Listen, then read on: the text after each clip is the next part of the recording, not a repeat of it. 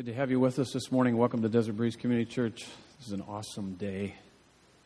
Dad's Day, Father's Day. Had my dad with us this morning in the first service, though him and my mom come regularly. My two sons were here today. Three of my grandsons were here today. But here's the most important thing about this day. Out of all the titles that Jesus could have used to help his disciples to pray and to connect with God, he could have used ruler, king, judge, creator. And what does he pick? He says, This is how you connect with all of the creator, sustainer of the heavens and the earth. You call him daddy. Daddy. that is amazing. That I hope that we never, ever let that just become common, a common thing, that we could call the creator of the heavens and the earth, the judge, the ruler, the king, he's our daddy. Yes, he's judge, ruler, and king, but all of those are filtered through his father's heart to us. And so, what a great day. What a great day. I, have been reflecting on that over the last few days, and man, it's just overwhelming. It is so overwhelming. If you begin to get a glimpse of that, it will change your life. Believe me, that will change your life. That when you approach the Father, he said, his disciples said, Teach us how to pray. And he said, This is how you pray Daddy. That's what it means. Our Father, our Daddy. Our Daddy. And so, uh, wow, it's a great day. I know that uh, Father's Day sometimes brings mixed emotion and as it relates to dads. And this is what, it, what occurred to me as I was reflecting on this that the cure to an earthly father doing you wrong. By the way, none of us had perfect earthly fathers. And so um, the cure to an earthly father doing you wrong. By the way, Psalm 27:10 says that though your mother and father betray you, and ultimately they will all betray you because they're going to die and leave you. But the cure to an earthly father doing you wrong is found in driving home the compassion of your heavenly father.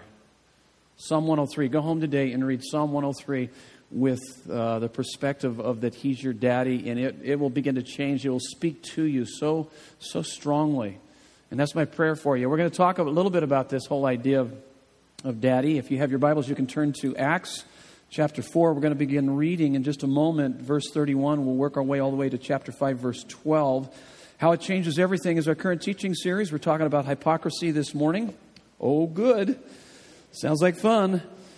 Um, I'm still kind of getting up to speed with a lot of the technology that's around us and um, making use of it. And uh, I just recently got on Facebook I, I, this last week. I'm a little bit slow, so it's not all there yet, but uh, I started doing something this last week. I, I'm tweeting. And uh, anybody know what tweeting is? Almost sounds like I'm doing drugs, doesn't it? Hopefully, when I asked you that question, you weren't thinking that. But, uh, but tweeting, Twitter is kind of a new thing that's out there now that, uh, that you get kind of daily or regular messages, just little, little quick sound bites. And so I started doing this, and I thought that if you wanted to follow me, on Twitter. I will keep you up to speed with what God is doing in my life really throughout the week and the books that I'm reading, and, and I will send you to the different resources that I'm drawing from. If that would be interesting to you, if it's not, I understand.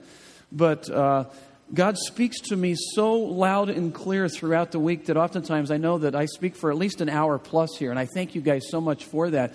But there is way more than He speaks to me than I have time to be able to share. And there's just a lot of resources that I draw from throughout the week, and God just uh, has been so transforming my life and doing so many unbelievable things. And so, if you want to follow me, I'm at Pastor Ray DBCC, and uh, and I would love to keep you up to speed with what God's doing in my life. Some of you look at me like, "What is tweeting? What is that?" It's because you're old like me, okay, and you need to learn what that means. But uh, Hey, let me uh, let's head into this study here this morning. It's certainly great to have you with us, and I, more than anything, I just want you to really understand the Father's heart for you. If you can walk out of here today and understand that, and just live in the reality of it, it'll it'll, it'll transform your life. I'm going to start off by sharing with you one of my favorite stories. It's becoming a classic story here at DB because I've used it a few times. But a man is being tailgated by a stressed out woman. Do I need to say more? The guy needs to just get off the road right now. Okay? But he's, he's being tailgated by a stressed out woman. He comes to an intersection and the, and the light turns yellow. Generally in Arizona, we all understand that the colors of a stoplight, what they mean. For instance, you can yell it out to me, respond to me here. Red means Okay, very good. And green means? And yellow means? Oh my goodness. See, we have a problem here. Some of you said accelerate, mash on the gas. And I actually think I, think it means to proceed with caution, or you need to come to a stop, or I mean, there's a number of things there. But but uh, it's interesting in this story that he stops at at the yellow, through the yellow, and the woman behind him goes ballistic. She's yelling at him and waving at him, and in mid rant, someone taps on the window of her car. It's a policeman. He takes her to the station where she is fingerprinted and photographed and locked up in a cell. After a couple hours, they let her out after the arresting officer gives her back her personal effects. And he says, I'm very sorry for the mistake. Here's how it happened. I pulled up behind your car while you were blowing the horn and using bad gestures and speaking bad language. And then I noticed the What Would Jesus Do bumper sticker on your car, and the Choose Life license plate holder, and the Follow Me to Sunday School window sign, and the Christian fish, fish emblem on your trunk. Naturally, I assumed you had stolen the car.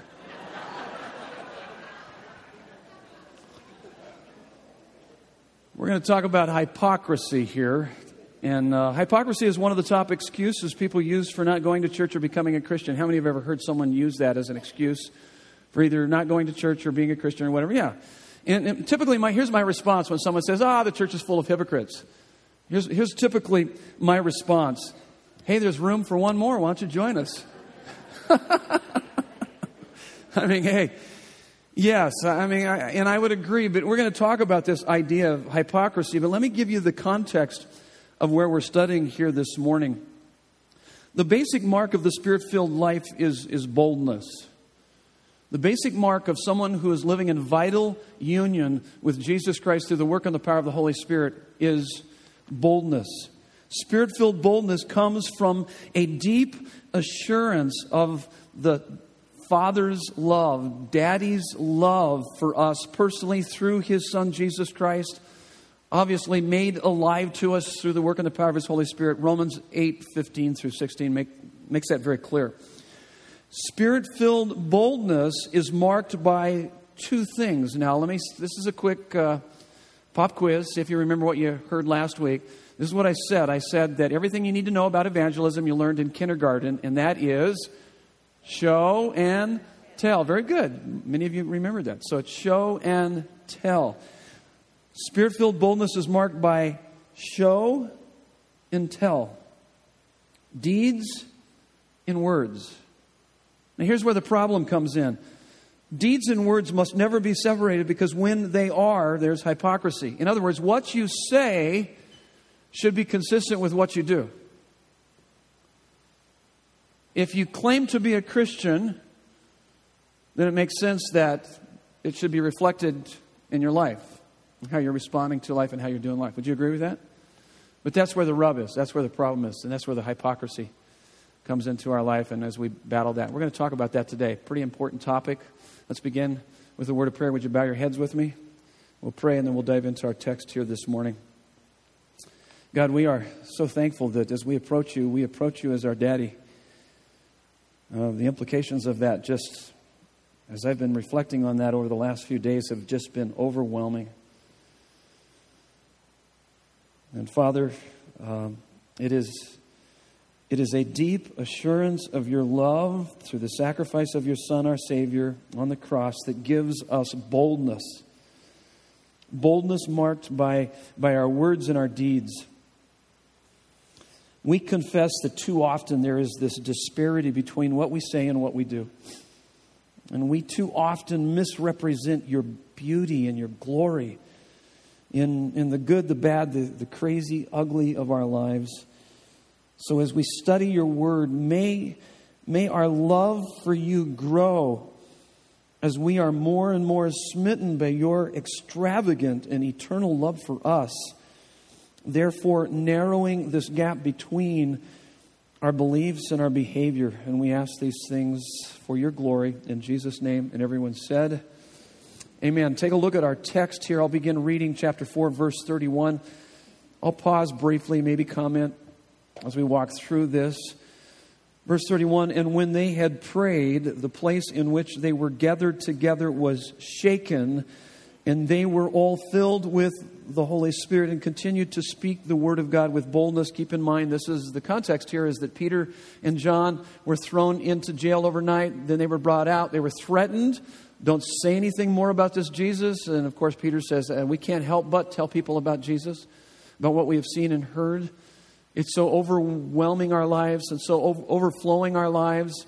And so they go back to their friends. Their friends point them to God. They have this phenomenal prayer. At the end of this prayer, the Holy Spirit shakes them and fills them, and then we see where they begin to, they continue to speak the Word of God with boldness. That's the, the telling of the gospel of Jesus Christ, the proclamation. And now, the, the next part, we begin to see the, the showing part of the gospel and it, and it so ravishes their heart, the love of God, that they begin to open up their pocketbooks. They begin to open up their lives. They begin to open up their finances.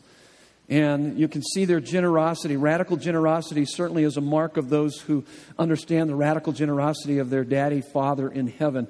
Now, the full number of those who believed were of one heart and soul. And no one said that any of the things that belonged to him was his own. But they had everything in common and with great power, the apostles were giving their testimony to the resurrection of the Lord Jesus, and great grace was upon them all. There was not a needy person among them, for as many as were owners of lands or houses sold them and brought the proceeds of what was sold and laid it at the apostles' feet, and it was distributed to each as any had need. It was kind of a, whatever it takes kind of giving to make sure that the needs were being met. Thus, Joseph, who was also called by the apostles Barnabas, which means son of encouragement, a Levite and a native of Cyprus, sold the field that belonged to him and brought the money and laid it at the apostles' feet. Now, chapter 5, verse 1. But a man named Ananias and his wife Sapphira sold a piece of property, and with his wife's knowledge, he kept back for himself some of the proceeds and brought only a part of it and laid it at the apostles' feet. But Peter said, Ananias, why has Satan filled your heart to lie to the Holy Spirit and to keep back for yourself part of the proceeds of the land? While it remained unsold, now notice what he says here. Did it not remain your own? And after it was sold, was it not at your disposal? In other words, you could have done with it whatever you wanted to. Nobody was requiring you or demanding you to, to do what you did. Why is it that you have contrived this deed in your heart? You have not lied to men, but to God. when Ananias heard these words, he fell down and breathed his last. And great fear came upon all who heard it. The young men rose and wrapped him up and carried him out and buried him. And after an interval, of about three hours, his wife came in, not knowing what had happened. By the way, they buried him immediately. You guys know why. They didn't have the embalming methods that we have today. And in that hot, dry climate, bodies would begin to stink. And so they would immediately take them out and bury them. And so they didn't have the preserving methods that we have to this day. So it makes perfect sense what they did here.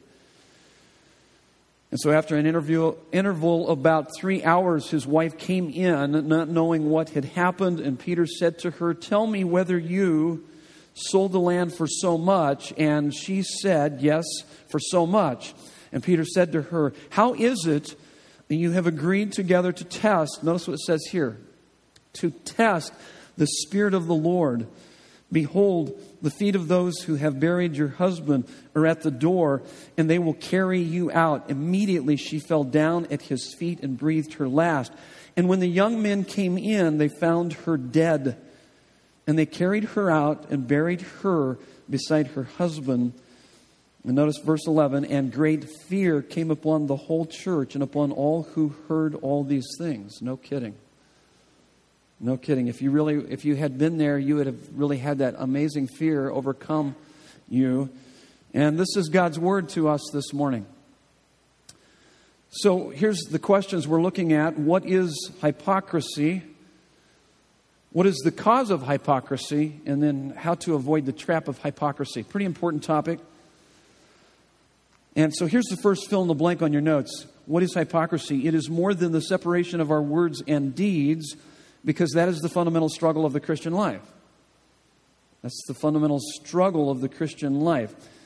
Romans chapter 7 has always been somewhat of a comforting chapter for me. I would classify it as the portrait of a struggling Christian, the Apostle Paul. And I, I documented it there on your notes, chapter 7, verse 14 through 25. He says something like this He says, The things that I want to do, I don't do. And the things that I don't want to do, I find myself doing. Have you ever found yourself in that kind of dilemma? Yeah. And he's just kind of saying that's kind of kind of par for the Christian life. That oftentimes what we say we believe is not consistent with, with our behavior. So he talks about this struggle. I gave you another verse there as a cross reference, Galatians 5 17. The Apostle Paul once again says, For the desires of the flesh, he's talking about this sinful nature that we, we all have this sinful nature this inclination to make life about us. So, for the desires of the flesh are against the spirit, which would be making life about God, and the desires of the spirit are against the flesh, for they are opposed to each other to keep you from doing the things you want to do. Isn't that interesting? So, Christianity is, is narrowing the gap between what we say and what we do. So, Christian Christianity is about narrowing this gap. I, I, claim to be a Christian, and yet oftentimes, many times, everything about my life doesn't demonstrate that. And so, as you grow in the grace and the knowledge of, of your Lord and Savior Jesus Christ, it would mean that your spirituality is becoming more consistent with reality, with what's going on in your life. Your, your beliefs are consistent with your behavior. That if indeed you have encountered the Lord Jesus Christ, certainly and continue to walk in vital union with Him, I mean, it's going to make a difference in your life. You will experience amazing love, joy, peace, patience, kindness, goodness, faithfulness, gentleness, self control in your life.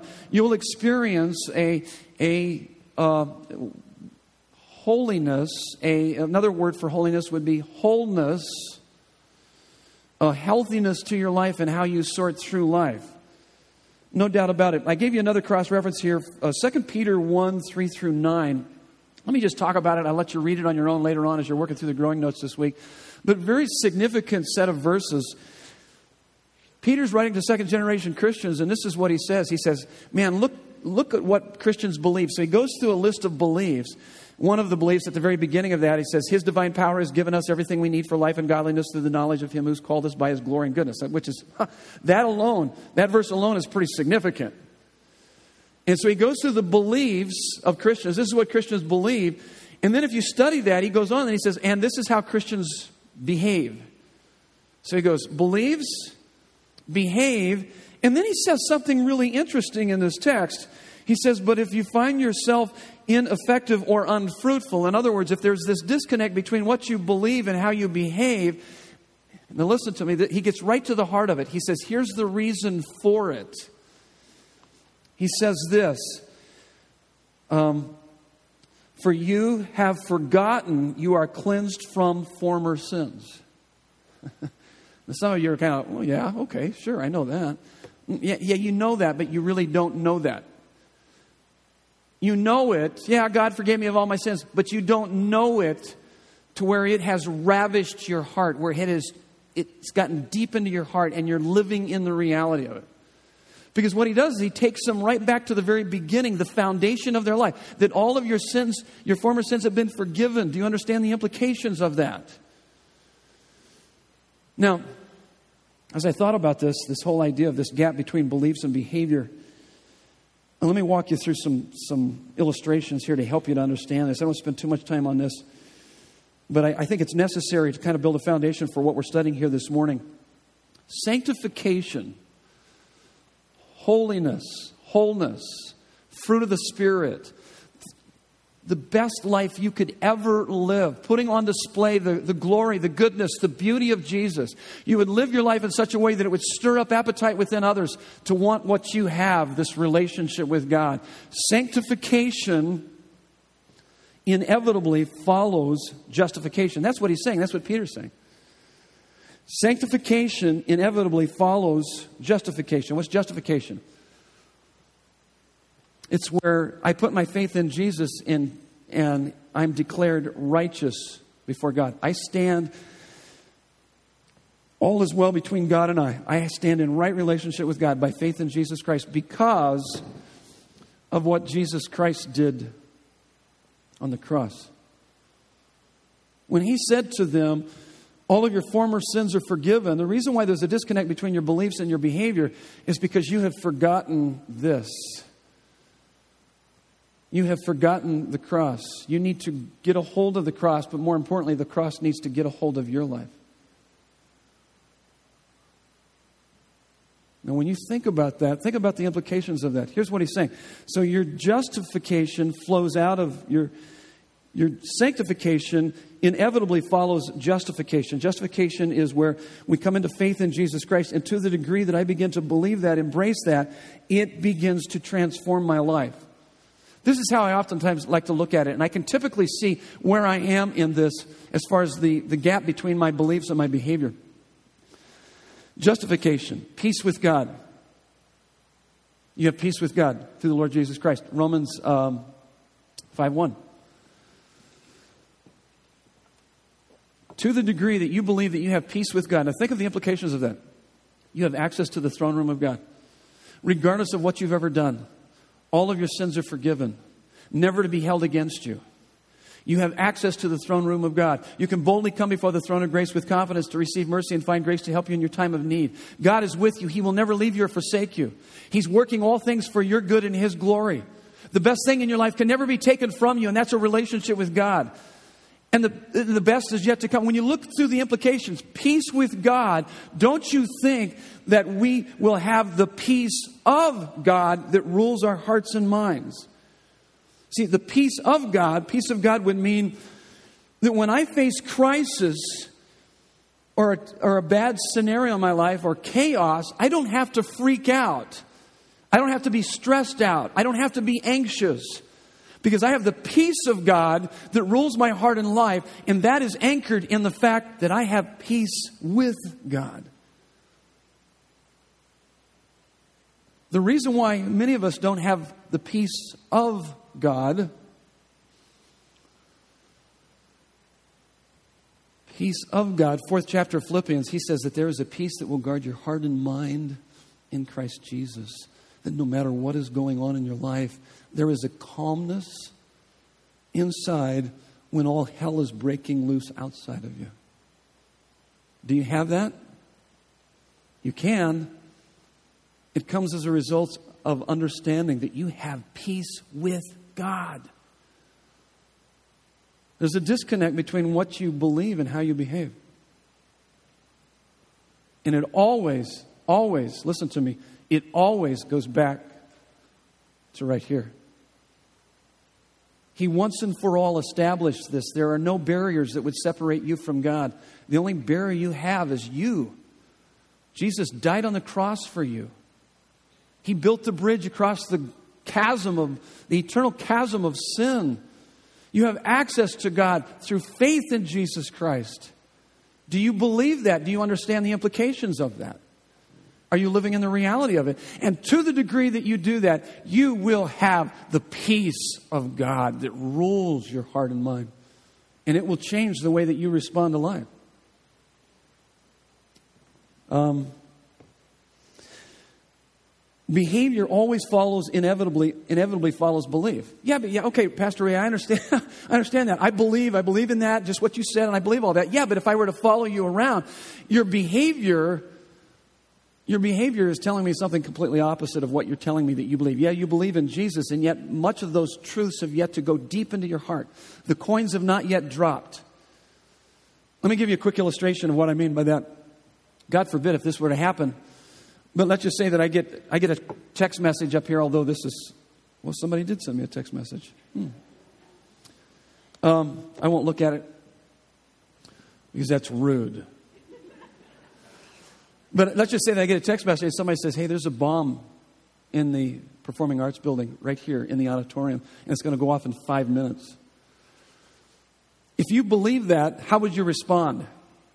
What would your, what would your behavior portray? See, oftentimes our behavior betrays our beliefs because it's inconsistent, but if you really believe that, what would you do? How many would run out of here really fast? How many would push the person down next to you to get out of here? Okay, your husband, yeah, get him out of the way. Get out of the way. Yeah, I hear you. I mean, really, we would. I mean, some, there would be almost like a panic. It's like, ah, and many of us, we'd be saying, we try to get everybody out of here as much, as much and as fast as we could. If you just sat down and started reading your Bible, I would have to say you either don't believe that or you want to go see Jesus right now. You know, either one or the other.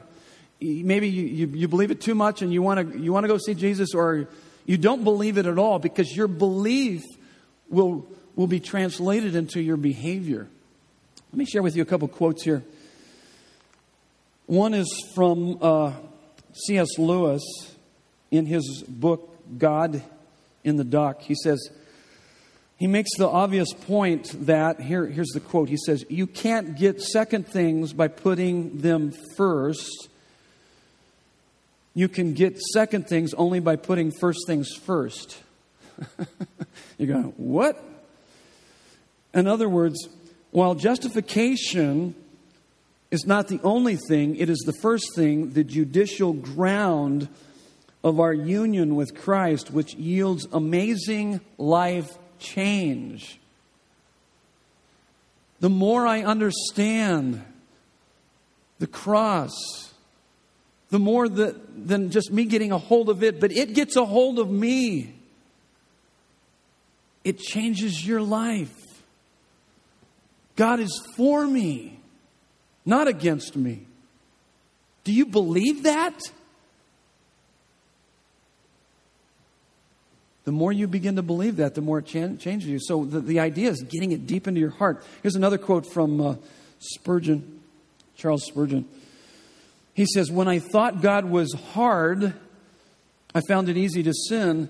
But when I found God so kind, so good, so overflowing with compassion, I smote upon my breast to think that I could ever have rebelled against one who loved me so and sought my good. See, the more you understand His love for you, the more it's your wish is my command. Your life begins to fall in, fall in that direction.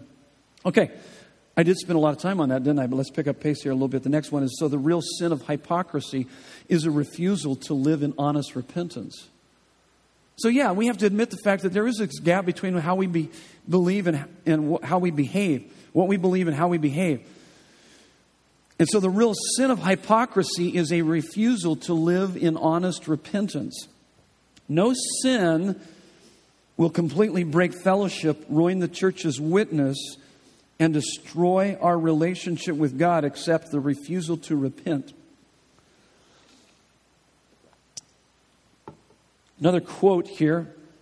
This is from Martin Luther, the great reformer back in the 1500s. Martin Luther, at the beginning of the Reformation, it's, it's, a great study if you ever get a chance to even actually. There's a movie that was out a number of years ago, Luther, really great movie. But he nailed 95 theses on the Wittenberg church door. And the very first one on this list of 95, do you guys know what it is? All of life is repentance. All of life is repentance. Let me give you a quote from a theologian. This is what he said. All the Christian, all of the Christian life is repentance, turning from sin and trusting in the good news that Jesus saves sinners aren't merely a one time inaugural experience, but the daily substance of Christianity. The gospel is for every day in every moment. Repentance is to be the Christian's continual posture. So, every moment of our day, we should be making these course corrections. For instance, when I find myself anxious, I start worrying, I worry about my daughter that lives in Tucson, or I worry about the, you know, what's, what's going on in this church, or one thing or another, I can begin to, and it becomes inordinate. A certain amount is okay, it's part of our emotional makeup.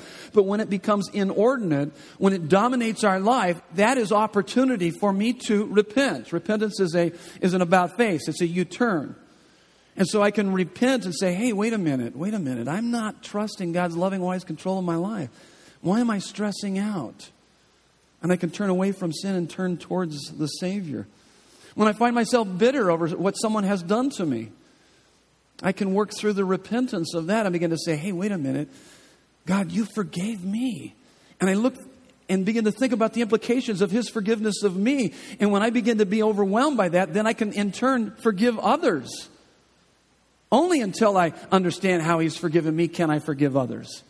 But there's this repentance involved.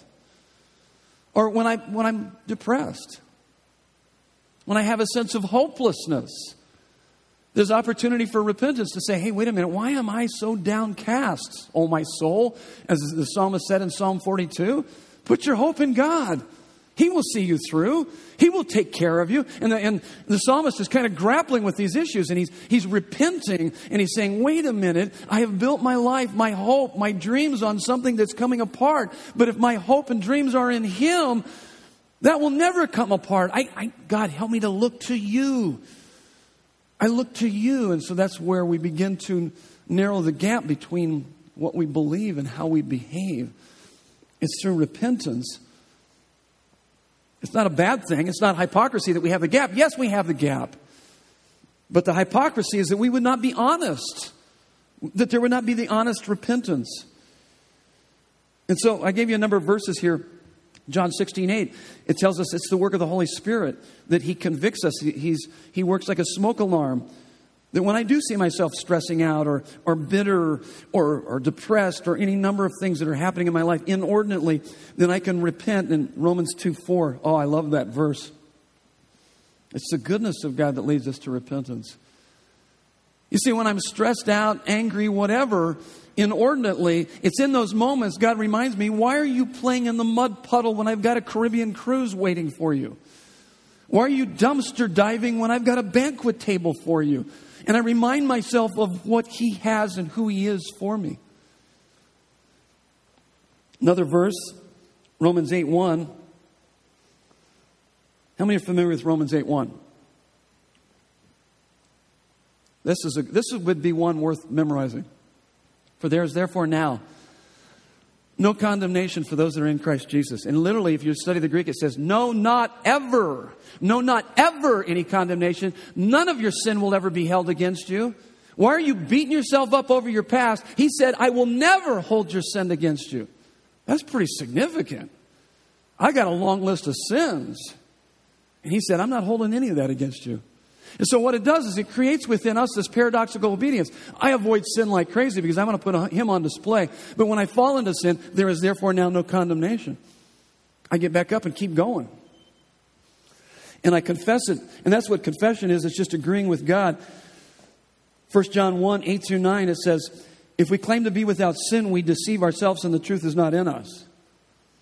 So if we kind of pretend that we've got it all together, I don't sin. You sin. We all sin. We all sin. He says, if you claim to be without sin, you deceive yourself. Truth is not in you. But if we confess our sins, He is faithful and just to forgive us our sins and to cleanse us from all unrighteousness. Confession just means to agree with God. Yep, I messed up. And so here's failure is not falling down, but it's refusing to admit it and get back up. Failure is not fall. You're going to fall down. But the failure is refusing Listen to me. It's refusing to admit it and then get back up. No more blame shifting. I understand. I understand your chromosomes. They can influence you, your circumstances, certain amount of conditioning growing up. I'm not minimizing that. I know that that can be devastating. It can influence you, but it doesn't control you. Ultimately, you have to take responsibility. And though you have fallen down, admit it, get back up. That's that honest repentance. Here's the next one. Okay. Spend a lot of time on those first two. Hypocrisy is a serious sin because it undermines the Oh, they already put it up there. I was going to have you discuss. It undermines the essence of Christianity. I was going to ask you, what is the essence of Christianity? Community, yeah. Now, in our society today, we tend to emphasize achievement over community. Would you agree with that? Would you say that achievement is important? Yeah, but not near as important as community. In fact, in our society today, we tend to use community and abuse community so that we can achieve. And the Bible would actually put achievement way back on the way back on the burner, so to speak. Way back behind us and actually it's about community and so hypocrisy tends to undermine that. One of the reasons why, you know, that uh, I believe in God, I believe um, that we are created in the image of God. There's a number of things, and I see this happen in people's lives, but particularly that because I've spent a, a considerable amount of time with people on their deathbed, I can tell that they were created in the image of God, and the image of God is that of community and that of relationship, and relationship is more important than achievement because I have never, ever, ever on their deathbed ever heard anybody ever say this I wish I would have spent more time at the office. You've heard that before. I wish I would have made more money. I wish I would have uh, had a bigger boat. Wish I had a bigger, bigger house. Nobody, nobody ever says that on their deathbed. Here's what they say relationship, community, God. I wish I would have spent more time with my kids. I wish I would have spent more time with my family. I wish I'd have spent more time with my friends. What does that tell us? We're created in the image of a relational God and that our life, when it's all said and done, when push comes to shove, it's about community, and hypocrisy undermines that. Now, here's what's interesting is that you'll notice this, and I, I, this is a bit disturbing for me as I read through this. I don't know if you had the same effect, but verse 5, chapter 5, he fell down and breathed his last, Ananias. And then verse 10, she fell down and breathed her last. I mean, God kills them. God kills them. Doesn't that bother you? It bothers me. And, and here, what I believe is that God, God was making a point, not setting a precedent. Aren't you glad for that? He's making a point, not setting a precedent, because if he was setting a precedent, this place would be empty this morning. It would be just me and Jesus here this morning. How many saw that one coming? Okay, I need new material, don't I? Okay. No, none of us would be here. Because we all struggle with this game playing, mask wearing. He kills them. Why? Why is this so serious? Verse 3, chapter 5, because they lied to the Holy Spirit. Verse 4, lied to God. Verse 9, they were testing the Spirit of the Lord. How many parents have ever had their kids test you? Every day. Yeah. What are they, te- what are they saying? Here's my two cents on parenting anger never motivates, action motivates. They're wanting to know where the lines are. And if you are inconsistent with the lines, you're going to, you're going to raise a, a yo yo. I mean, they're going to be up and down, back and forth, but you be consistent. You have the boundaries in the context of love and relationship, but you be consistent with the enforcement of that. And uh, I don't know why I said that, but it was part of the text here, other than the fact that they were testing, and so they were kind of pushing God. Oh, by the way, you need to also know this is that because uh, don't ever confuse God's God's patience with His um, permission. Does that make sense? Because oftentimes we think, well, God didn't strike me with lightning. He did them, not with lightning, but they died. He's making a point. God is not willing that any should perish, but all come to repentance. He's patient with you. So, what are you playing with God for? Why, why would you do that? Why would you turn away from God like that? So, that's a big point. That's it's serious stuff. And um, and so, I think there's a number of things that he's teaching us I think one is that all sin is ultimately against God. He's, he brings it right back to God. You sinned against God. No, I didn't. I sinned against these people. No, ultimately, you sinned against God. All sin is against God. Martin Luther put it this way The sin underneath all sins is the lie that we cannot trust the love and grace of Jesus and that we must take matters into our own hands. So think about this Ananias and Sapphira lied and they held back some of this money because they didn't think that God was enough and couldn't trust Him, and so they began to take life into their own hands. That's the essence of all of, all of our sin. And so, this idea of community, how important is it? Well, Jesus was asked, What's the greatest commandment? He said, Love God with all your heart, soul, mind, strength, and love your neighbors yourself. He said, That's the most important commandment. The most important achievement is relationship.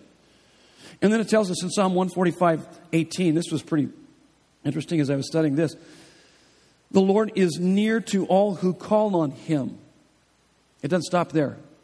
I mean, I like that part, but there's a, prom- there's a premise to the promise. Here's the premise that's a great promise. The Lord is near to all who call on him. Call on him, and the Lord is near. But here's the premise to the promise to all who call on him in truth, honesty, transparency. You want closeness with God? He can't relate to you through pretense, through a mask. Here's another great verse as it relates to our relationships with one another 1 Peter 4 8.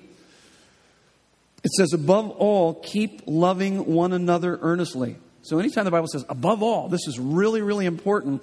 Keep loving each other earnestly, which is, means with transparency, openness, and honesty. And then it says, since love covers a multitude of sins. Isn't that interesting? So, in our transparency, we're going to see a lot of ugliness in our lives, but love covers over a multitude of those sins. You're going to be able to work through those things because we're all in the same boat. So, hypocrisy undermines the essence of Christianity, which is relationships. I mean, think about that. What is required for close, intimate relationships? What do you need to have intimate relationships? Yell it out to me. Trust. Did you say trust? Anybody think trust? Honesty? If there's no honesty, if there's no trust, listen, if I'm in a small group with you and I don't trust you, I probably won't share much of my heart with you. Would you agree with that? So it requires trust. And to create trust, there has to be openness and honesty.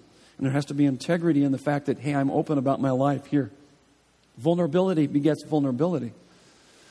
And with honesty comes trust, and with trust comes intimacy, and with intimacy comes unbelievable fruitfulness and fulfillment in our relationships. And so hypocrisy undermines that. That's why it's so, so serious. And then, so what is the cause? Let's work through this. This goes pretty quick. So, what is the cause? That's why that's the what is hypocrisy, but what is the cause? Let's dive right down into our heart. We were created to stand in the very presence of God and receive His favor. That's your fill in the blank. After you fill that in, I'm going to have you do something. I want you to do something with me, just if you would, please, real quick. Just close your eyes just for a moment. The Bible tells us in Genesis 3 that God walked with Adam and Eve in the cool of the day. It's a Hebrew idiom for close, fulfilling relationship. God intended for them to con- connect with Him in such a way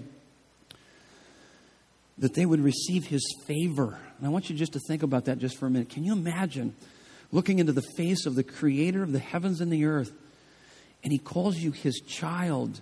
You're His beloved child, in whom He loves, and He, and he pours His favor into you and places value upon you that He created you to draw you into this relationship with Him. That is amazing. To think about that, what are the ways that we can do that? Although they were able to walk with God, but because of the fall, now we connect with God through the reading of His Word. That we are looking into the, the very face of God, the very presence of God, to stand in His presence through the reading of His Word, through prayer, through fellowship with other believers, and to begin to receive His favor can you imagine how that would so fill up our lives? the problem is, you can open up your eyes now. Take a look at the next point. We turn away from God in unbelief, and this spiritual alienation leaves us psychologically alienated.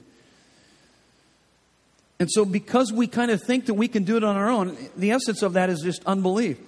Ah, I can do it better than God. It's, I don't really believe that He has my best interest at heart. So we turn away from Him and in pride think we can do it on our own, and then we replace Him, it's called idolatry, with something else. Philippians 2 3 makes it very clear here. It uses this word empty, so there's this psychological, obviously, it's going to make sense. I'm going to have psychological emptiness. And it uses the word conceit. The word conceit in the Greek means vainglory. Philippians 2 3 says, Don't let rivalry or conceit be in your lives. And this idea of vainglory, vain means empty, glory means weight, significance, importance. And so what he's saying is that you are empty of weight, significance, importance. You have conceit. Your soul is empty. You're psychologically, because you're psychologically alienated, because you are spiritually alienated from God and are not receiving his favor upon your life. So, what do we do? Next point, next thought. We try to manage our psychological alienation, our emptiness, through hypocrisy, pretense, rivalry. If you go back and do a study in Philippians 2 3, he uses this word rivalry, which is self promotion, leading to social alienation, causing more psychological alienation creating more loneliness. If I, if I try to relate to you with pretense, I can't really get close to you. You can't get close to me. Even if you did tell me that you love me, you're only loving a mask that I'm showing and portraying. And so it's quite interesting, and we do this. So it really comes down to when we push away from God, it creates this that spiritual alienation, no longer receiving His favor. By the way, by the way, if you have His favor, it will so fill your life up. You will be filled with God. That's the idea. And His love, weight, significance, importance of God placed upon you, portrayed once and for all through the cross. When you understand that and know that and live in the reality of that, then you, when you go out into life, psychologically you are full and you create within you, there's this uh, blessed, as C.S. Lewis says, a blessed self forgetfulness. It's not that you think less of yourself, you think of yourself less. There's no preoccupation with self because there's a fullness. And so you go out into life and you have something to give. Otherwise, there is conceit and rivalry, vainglory, self promotion. By the way, there's a couple different ways that we do that. Pride has, it's, it's a two sided coin, so to speak. One side of pride is boasting. Hey, I deserve admiration. Look what I've done. Look what I've accomplished. Everybody look at me. That's one side of pride. Another side of pride, it's kind of subtle, but most people don't know this. The other side of pride is self pity.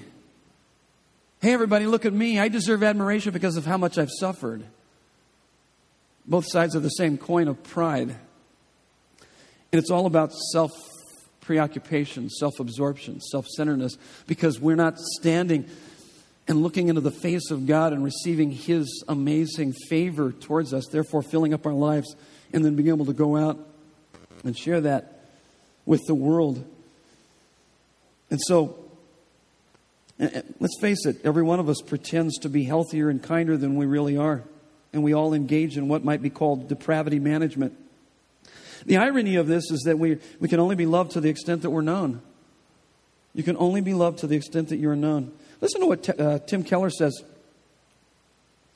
He says Ananias and Sapphira were using God to get a, r- a righteous reputation rather than serving God out of gratitude for his giving them the righteousness of Christ. Ananias and Sapphira were using religion to look and feel superior to others. This leads to using the people of God rather than serving them, and therefore a stab in the heart of God. And here's what's amazing about this is that even in this so called perfect environment of Christian community, we have this couple who misses the big E on the eye chart Jesus, the cross, God's favor in their lives. Now, think about this. Why did they try to deceive? It was because of greed, and it could have come down something like this. They told everybody, hey, we're going to give, we're going to sell this piece of land, we'll give it to the church, and uh, whatever we get, we'll give. But they got more than what they thought. Instead of 50,000, they got 100,000, and they thought to themselves, hey, let's hang on to this 50, and we'll give the, the other 50 to the church. And so they lied because of greed, but they also lied because of people pleasing. Now think about this. This is the cure to it. And I wrote this down as I was thinking about this idea. Think about this. If you have the wealth of God, you don't need the wealth of man. If you have the approval of God, you don't need the praise of man. You have the approval of God. You have the wealth of God. And to the degree that you begin to understand that, live in the reality of it, to the degree that you don't have to chase after those things. Next point on your notes the gospel's message of unmerited favor. Grace to unworthy sinners sets us free from depravity management. We can be honest. This is something that I've told you over and over again.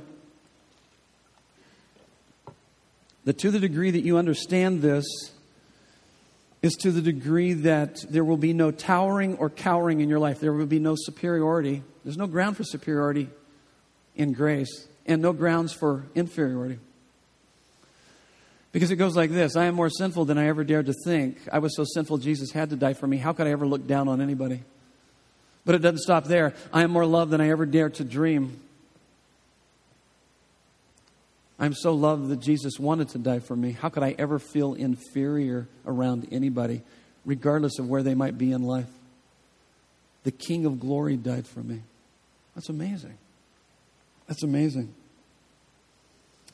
So, how to avoid the trap? Get ready to write. We're going to knock these out, and I'm going to share with you a Father's Day story here. We need to hold each other accountable. Did you notice in uh, verse 2, chapter 5, with his wife's knowledge, he kept back his he kept back for himself with his wife's knowledge. Oh my goodness. What does that say? His wife basically enabled him. He, she could have said, "Hey dude, dude, wait a minute. I love you. I love the way you provide for our home, but we can't do this. This is wrong." She should have stood up to him. Ladies, stand up to your man. Men, stand up to your woman. You need to hold each other accountable. But also, just outside of that, we need to hold each other accountable. I gave you a couple verses there. We need that accountability. Sometimes when we're being deceived by sin, sin, there's a deceitfulness of sin. We need to have someone help blow the cover on us so that we can turn our hearts back towards Christ. Next thought sin must be severed at its root. Did you notice in verses 3 and 4, it talked about this heart? He says, Why has Satan filled your heart? To lie to the Holy Spirit. So the behavior was coming out of the beliefs that were in their heart. So the sin has to be severed in our beliefs. There's something wrong with our beliefs. Verse 4 You've contrived this deed in your heart. That's why St. Augustine said, The key to change is not the acts of the will, but the loves of the heart. We've got to look at the loves of the heart. What were the loves of their heart? Money, people pleasing, how do you deal with that? Next thought seeking, un, speaking, seeking unspeakable, glorious joy in God severs the root of sin. One of my favorite verses, 1 Peter 1 8, it says, Peter writing to second generation Christians, he says, Though you have not seen him, you love him. Though you do not see him now, you believe in him, and you are filled with unspeakable, you can't even put it into words, kind of joy and glorious joy. Glory, weight, significance, importance then no matter what you're going through, His joy in you is enough to face anything. How could they have overcome that? I, I, put a couple verses down. Hebrews 13, 5 and 6. Listen to this. It says, Keep your life free from the love of money and be content with what you have. How can we do that? How could they have done that? Right here. For he said, I will never leave you nor forsake you. So we can confidently say, The Lord is my helper. I will not fear. What can man do to me? They have God. The greatest wealth that they had, that we have, is God. That's how you, you go against the greed that would, that would rob our hearts to try to get us to chase after money, thinking that we're going to find our sense of significance and, and weighted importance in money. Here's another one. How could they have overcome their people pleasing? This is a verse that I've used many times in my own life. Galatians 1:10 for for am I now seeking the approval of man or of God? Or am I trying to please man? If I'm still trying to please man, I would not be a servant of Christ. Paul has just said some pretty strong words to the church in Galatia. And he says, I'm not trying to please you, obviously. I'm trying to please God. Audience of one, last point. Live for an audience of one. Live for an audience of one. Here's my daddy, my daddy day story. When I was in uh, high school, I ran track, loved track, enjoyed track. In my junior year, I was on the varsity track team running the 800 meter, which is two laps around the track. I had a coach who had two sons on the, on the team, along with his kind of pet runners, and he tended to spend most of his time focused on uh, his sons and, and his favorite runners. So, uh, need I say that he didn't spend a lot of time with me, or there's other guys on the on the track team that were somewhat neglected. But I loved track. I loved it. So I continued to run, continued to work out, continued to do all that I could to be a good runner. Had some fun with it, run, won some races. But I'll never forget this as long as I live. I was at a track meet junior year, Alhambra High School. Stands were packed. There were 12 schools, high schools there. Six schools competing against themselves, and then another six schools. So they're kind of running two meets simultaneously. They had called for the 800 meter. The coach gave last minute instructions for the, the guys that were in there, and I was one of a few that were running from our school. But I mean, it was just packed out, 800 meter. And so they had us set up in the, on the track where we were running, and, and you run in lanes initially, and they were all kind of bunched up into lanes. And, and the, those guys had the, the favored positions, and the coaches said, ah, wherever, just get out there and do your best. And so I was running all the way out to the end. And there was a certain point when you get around the track that you cut in. And I was aware of that. But so I started off on the race. And I was back in the pack, a number of guys in front of me, kind of running the best I could. And I'll never forget this as I was coming around around the track, running in front of the stands, people going crazy. I mean, it was just crazy noisy. I could hear my dad's voice.